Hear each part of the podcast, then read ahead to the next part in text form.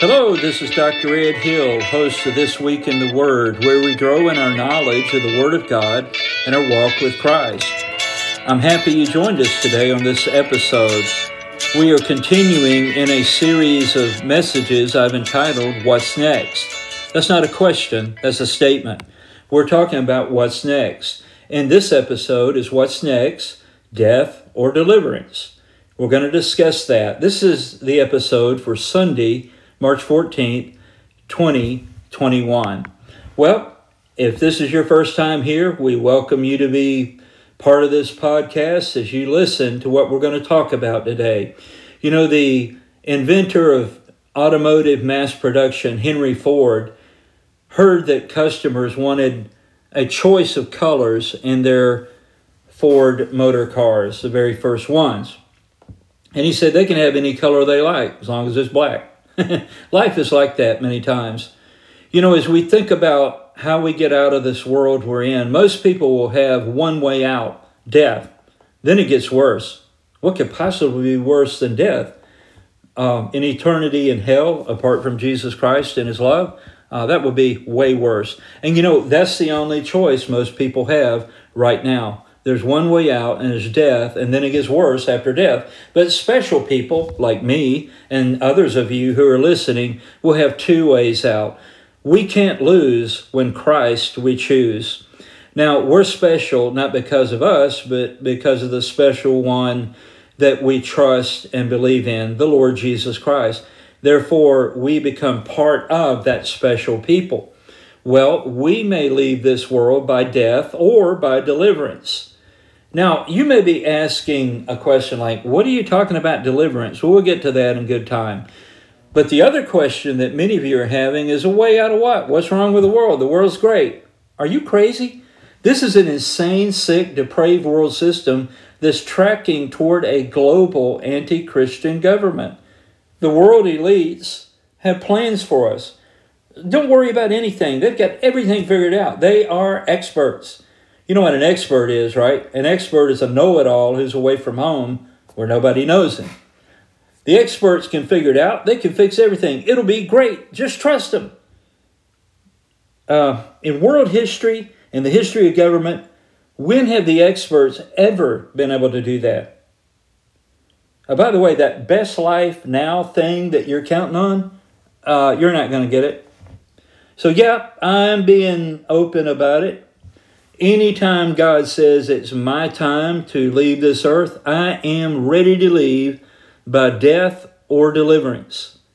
Now, I'm not talking about suicide, but just a natural death or even murder by the government or by deliverance, which we will discuss shortly. So, again, let me stress we're not talking about suicide, okay? But there's two ways out for the special people who have placed their full faith and trust in the Lord Jesus Christ. We can die to go be, to be with him. However, we get dead, death brings us to him. Or there can be a deliverance where we are delivered out of this world, and we'll talk about that in a moment. Now, we're going to go into the Bible, into the New Testament. We're going to go to the fourth gospel the Gospel of John. The easy way to find it is, is once you find the about the last fourth of the Bible called the New Testament, you'll go Matthew, Mark, Luke, and then the next gospel will be the Gospel of John. Now, what we're going to read, Jesus said to his disciples on the night of the Last Supper, the night of his betrayal, of his trials, of his torture, and then um, the next day he would be condemned and crucified, dead, buried, and then he would rise again on the third day. So, in that very heavy, serious context, the Lord Jesus Christ spoke these words that we're going to read in John 13, 33 to 38, and then we're going to go into John 14, 1 through 6. Now, I will try not to stop because this is one conversation here, and I want you to hear it that way. Now, Jesus is speaking. Little children, Yet a little while I am with you. Ye shall seek me, and as I said unto the Jews, Whither I go, ye cannot come, so now I say to you, A new commandment I give unto you, that ye love one another, as I have loved you, that ye also love one another. By this shall all men know that ye are my disciples, if ye have love one to another. Simon Peter said unto him, Lord, whither goest thou? Jesus answered him, Whither I go, thou canst not follow me now, but thou shalt follow me afterwards. Peter said unto him, Lord, why cannot I follow thee now? I will lay my life, lay down my life for thy sake. Jesus answered him, Wilt thou lay down thy life for my sake? Verily, verily, I say unto thee, the cock shall not crow till thou hast denied me thrice. Let not your heart be troubled. Ye believe in God, believe also in me. In my Father's house are many mansions. If it were not so, I would have told you. I go to prepare a place for you. And if I go and prepare a place for you, I will come again and receive you unto myself, that where I am, there ye may be also. And whither I go, ye know, and the way ye know. Thomas saith unto him, Lord, we know not whither thou goest, and how can we know the way? Jesus saith unto him, I am the way, the truth, and the life. No man cometh unto the Father but by me.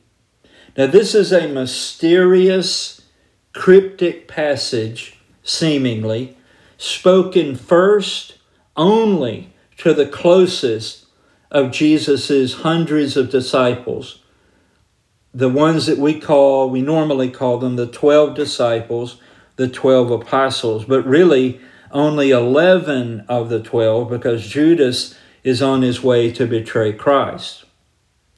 What we see here are two things. As has been understood historically by the church, he speaks of the death of the Christian. It may be that he personally comes and meets each believer in Christ at their point of death and ushers them into this wonderful heaven that he's been preparing for them. I believe he does that. We could argue about passages and all of this and whether it's just angels or him. I think he comes. But that's not my main point today. However, it happens at the death of the Christian, we meet the Lord Jesus Christ. Amen? Now that's good. But the second thing is often missed. Often people overlook this completely. The second thing spoken of here is the deliverance of the church. And that is not personal, that is prophetic, although it will have a personal aspect. This is predicted here by the Lord. There's two ways that believers in Christ can get out of this place either by his personal death or by the prophetic deliverance of the church. Now, when we think about principles of Bible study, there's the law of first mention in the Bible study. When is the first time a doctrine is mentioned? Well, this is the first time Jesus mentions this. It wasn't revealed anywhere in the Old Testament uh, that would that would happen to the church because the church was not revealed in the Old Testament. All right. And if you get at the other Gospels, Matthew, Mark, and Luke, and I can say this because I read these parts of them to be sure this is the case, they also do not mention this particular part of the upper room conversation from the Lord Jesus Christ. Only John is privileged to mention this. In the Gospel of John, in, in, my opinion, it's like we have the Holy of Holies of the Gospels. Because it's here in the Gospel of John that we meet Jesus Christ in his personal, personal sacrificial priestly love for his church. And he mentions here a deliverance of the church, which is for the prophetic future.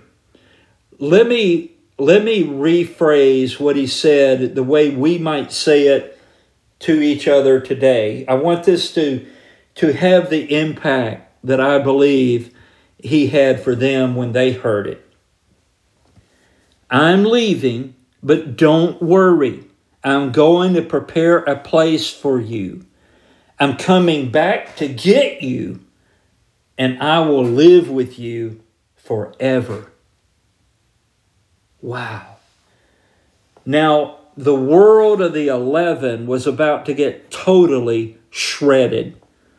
They would see Jesus dead, but he came back to life on the third day. He spent many, many hours with them after he resurrected. They listened to him, asked him questions, they ate with him, and they were in more than one location when they were with him. And finally, by the time of the ascension of Christ, over 500 people personally witnessed the resurrected Lord and his ascension. So, after he appeared to them after the resurrection, then he left, and the angels in Acts 1 promised his return to rule the earth. But that would be on earth, not in heaven. And that return and that rule that we call the millennial kingdom was already predicted long ago and recorded in the Old Testament. The promise in verse 3 of John 14 was a new promise. So, what is this about? Well, we're going to let Scripture interpret Scripture. Go to 1 Thessalonians chapter 4. Now, if you're brand new to the Bible, you want to, just like you went Matthew, Mark, Luke, and John, you want to keep going in that same direction farther into the New Testament, and you're going to see two letters to the Thessalonians or two epistles to the Thessalonians. We want to look at the first one. First Thessalonians, and you want to find the fourth chapter, and then we're only going to look at verses 13 through 18. Now, the Apostle Paul writes about this same thing that the Lord first mentioned in John 14 in verses 1 through 6, but particularly verse 3. So let's read in 1 Thessalonians 4, verses 13 to 18. But I would not have you to be ignorant, brethren, concerning them which are asleep, that ye sorrow not, even as others which have no hope. For if we believe that Jesus died and rose again, even so them also which sleep in Jesus will God bring with him. For this we say unto you by the word of the Lord. That is, Jesus Christ himself told Paul this. For this we say unto you by the word of the Lord, that we which are alive and remain unto the coming of the Lord shall not prevent them which are asleep. For the Lord himself shall descend from heaven with a shout with the voice of the archangel, and with the trump of God. And the dead in Christ shall rise first. Then we which are alive and remain shall be caught up together with them in the clouds to meet the Lord in the air. And so shall we ever be with the Lord. Wherefore, comfort one another with these words. Now, the the believers in Christ in the city of Thessalonica, these new Christians, they believed that the Lord would return at any moment. Some of the believers had already passed away, and the believers that were still living were concerned well, what happens to them? Now, to the to the believer in Christ, when we die, it's like it's like we just fall asleep. You know, now spiritually, immediately we go to be with the Lord because to be absent from the body is to be present with the Lord, as the Apostle Paul teaches in the New Testament. But it's like our body is asleep in the grave. But notice here that uh, an interesting thing is spoken of. For if we believe that Jesus died and rose again, even so, them also which sleep in Jesus, that is, their bodies are dead, will God bring with him? Well, how if they're asleep in the grave, how can he come with them? Because the body's in the grave, but they are with the Lord. You get it? So they're coming back with him.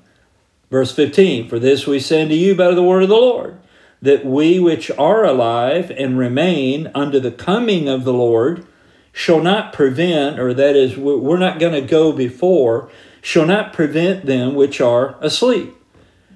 So if they were grieving for family members and church members who trusted Christ but had already died, no worries. They're spiritually already with Him. They're coming back with Him in the air to take the church that's still alive home to heaven. All right, verse 16.